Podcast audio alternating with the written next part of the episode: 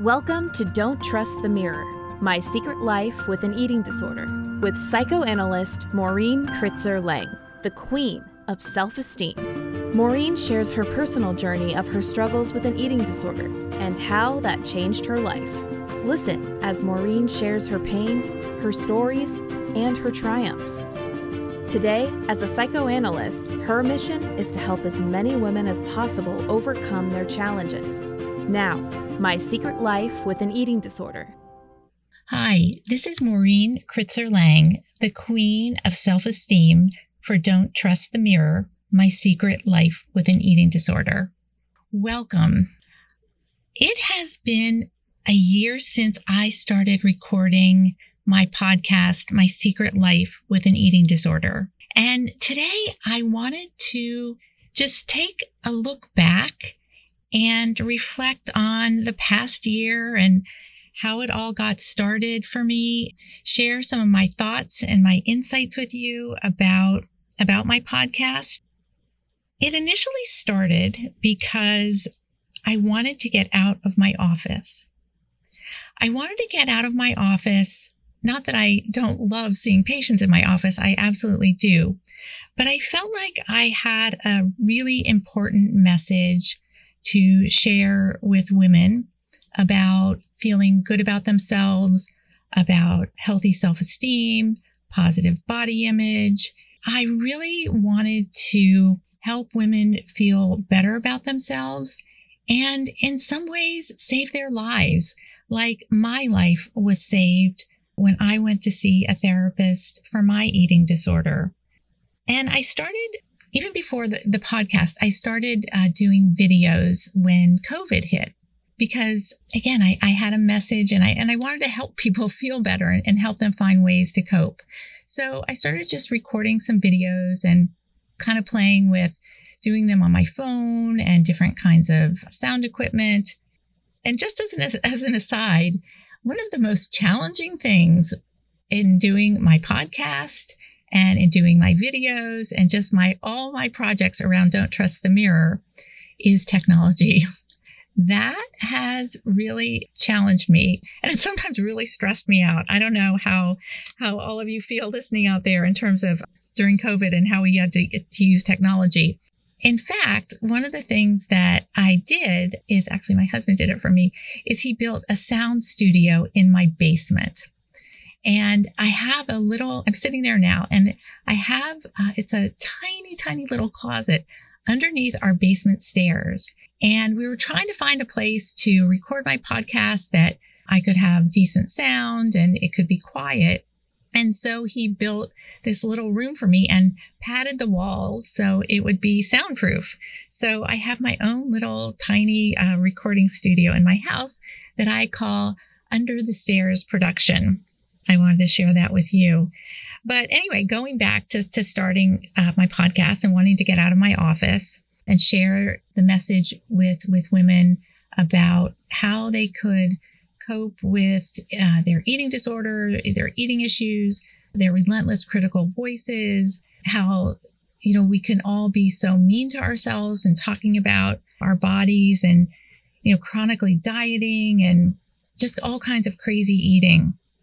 I, I developed the idea for Don't Trust the Mirror, which was even before I started the podcast, because I felt like it's hard to trust the mirror. And I, if you've heard me talk, and I hope you have, you know that you can trust the mirror when your insides match your outsides.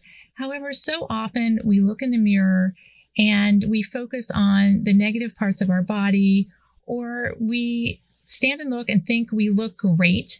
And then we just shift our angle or walk outside and glance in a window somewhere or catch a, a different um, a different view of ourselves. And all of a sudden our, our just our... Our mood changes and that critical voice gets gets really worked up. The mirror can be such an illusion and such a reflection of how how we're feeling inside in a in a negative way. So that was part of my idea in Don't Trust the Mirror. The other the other part in starting my podcast is that I started writing in journals when I was young, when my eating disorder was starting to develop before I even knew I had an eating disorder. Um, as I've talked about in my podcast, I wanted to be a journalist, so I was determined to just get really disciplined in writing. And my writing turned out to be just this way of expressing all my body hatred, my critical voice, my my relentless critical voice. And it just became this outlet for talking about all my pain, depression, and anxiety, and all those feelings of not of not feeling good about myself. My journal also became my best friend because I had nobody to talk to. So it was really an outlet for me to try to get these thoughts out of my head and have a place to go with them. So, so I didn't really go crazy, basically. I kept my journals for, I don't know, ten, fifteen years. And throughout this last year, actually the last couple years, I had really picked up journaling again. And, and I found it very, very useful uh, for me in terms of writing my truth. When I journal, I find such insights, and I start writing things that I didn't even realize I was thinking about. All of a sudden, all these thoughts come pouring out once I start. Sometimes it's really, it's very, very surprising what is actually in my head. I know I've been talking a lot about my journaling, and I've diverted somewhat from my podcast. So I'm going to go back to talking about my podcast now. Over the last year, I have had to learn a whole new skill set with this podcast. It took me many, many years to get trained as a psychoanalyst. And I feel really good about my uh, my therapy practice, my work with patients, and and I feel feel very, um, very blessed to have um, have worked very hard to be the best psychoanalyst I can be. Now, I've had to learn to talk with you on my podcast. In fact, I'm going to share something with you. I've tried all different ways of doing this podcast. In the beginning, I tried to ad- ad-lib a little bit more, and I wasn't really so happy with how it turned out. I realized I said a lot of ums or ands, and I felt like it just really wasn't that smooth. And then I started doing more scripts for them because I felt more comfortable that it would sound better. And then I realized I can't keep doing these scripts. And I wanted to really be able to be more spontaneous and talk with you more openly and just talk to you. So this podcast today, in my reflections over the past year of doing my podcast, is I'm just talking to you. So let me know what you think. There might be some ands and some ums, and I might hesitate or pause. I really wanted to try it. How many of you can take a risk to just try something new? It can be quite challenging, super anxiety provoking, where you don't feel like you're good enough, and there's this huge learning curve. So over this past year, I have had a huge learning curve in terms of recording these episodes and sharing my story with you. The other thing I wanted to share is how my podcast ties in with so many of my interests and loves as a, as a young girl. I don't think I've ever talked about this, but when I was younger, I wanted to be an actress. I know so many girls want to be actresses and models. I was determined to go to New York to be an actress. And I was in some community theater. I was in dance programs. I was in a temple uh, theatrical group. And I loved, I loved acting. I loved pretending. I loved the stories. I loved pretending I was different people and, and just, and just making things up as I, as I went. And recording these podcasts and doing my scripts and reading my journals has given me this opportunity to go back and use the things that that I was so passionate about when I was young. The sad part of this is that when I developed my eating disorder, I lost so much of my creativity and my passion for things. My passion, unfortunately, became my eating disorder, and I lost touch with so many things that I love to do. So many things about writing stories, writing poetry, acting, dressing up. I feel like my eating disorder took away so much of my life.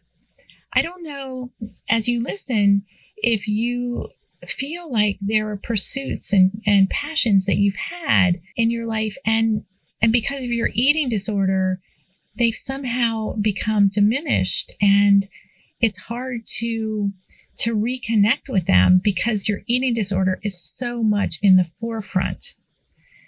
I want you to just think about that and and try to get back to some of those loves that that were in your in your in when you were younger, in your history, whether it's reading, writing, acting, cooking, I, I, whatever it is, to try to think about some of those things that you might want to get back to.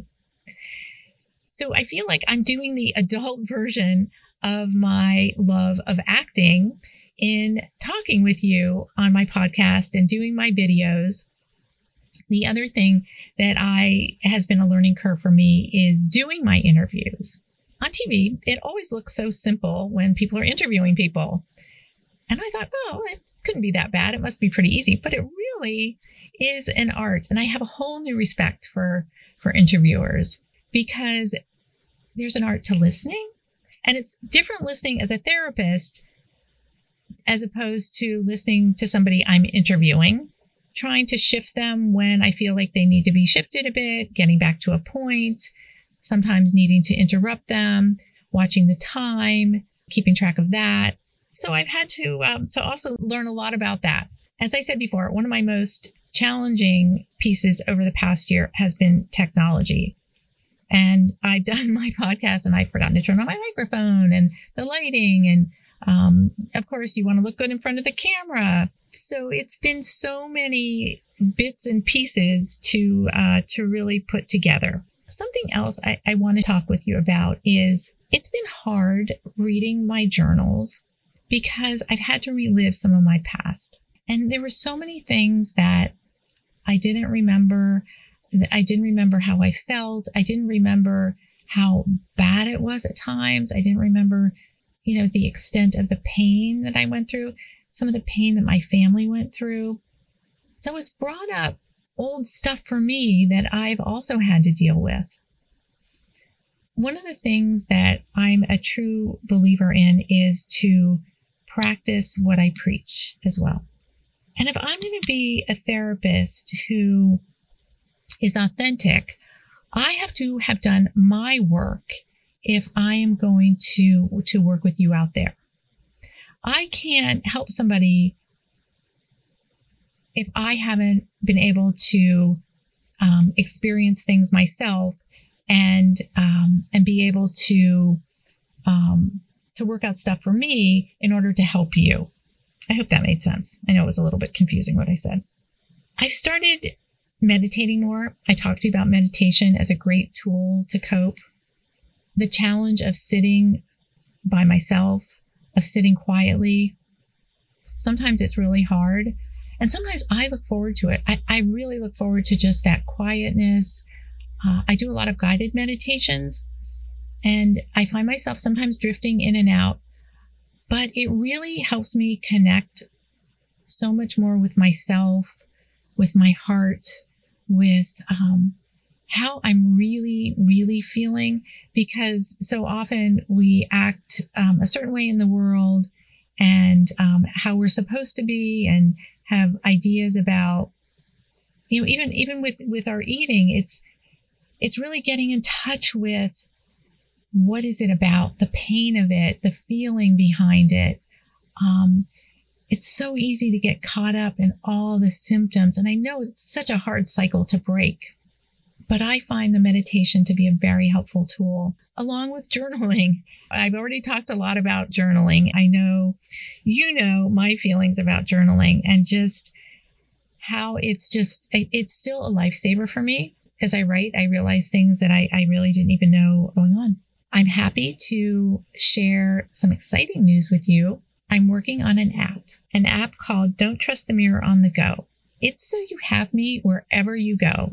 You can listen to my podcast, and I hope you are, but this is something a little different. It has all different kinds of scenarios about body image, self-esteem, confidence, negative thoughts that we have about our body, how to how to how to shift them, um, how to intuitively eat. It has so many topics on everything you can think of and every scenario you can think of, dealing with uh, disordered eating, intuitive eating, like I said, body image, self-esteem, confidence, um, anxiety, depression, all these things that we struggle with. Stay tuned. I will be sharing more and more information about that with you. It's called Don't Trust the Mirror on the Go. Have you with me wherever you go. I would love to hear any ideas you have uh, for my podcast, any thoughts you have about it, any people you feel you would like to hear uh, being interviewed on it. I would love to hear any of your thoughts and feelings in terms of how I can improve, things you like, things you don't like. I hope you continue to share it with your family and friends. I want to be able to, to share all these wonderful thoughts and, and really build a community of people to have this conversation about how we can feel better about ourselves, how you can be the queen of your self-esteem and pass that crown on to others. Thank you for listening to My Secret Life with an Eating Disorder.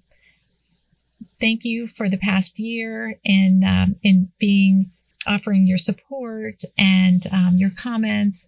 And I look forward to uh, to another great year ahead.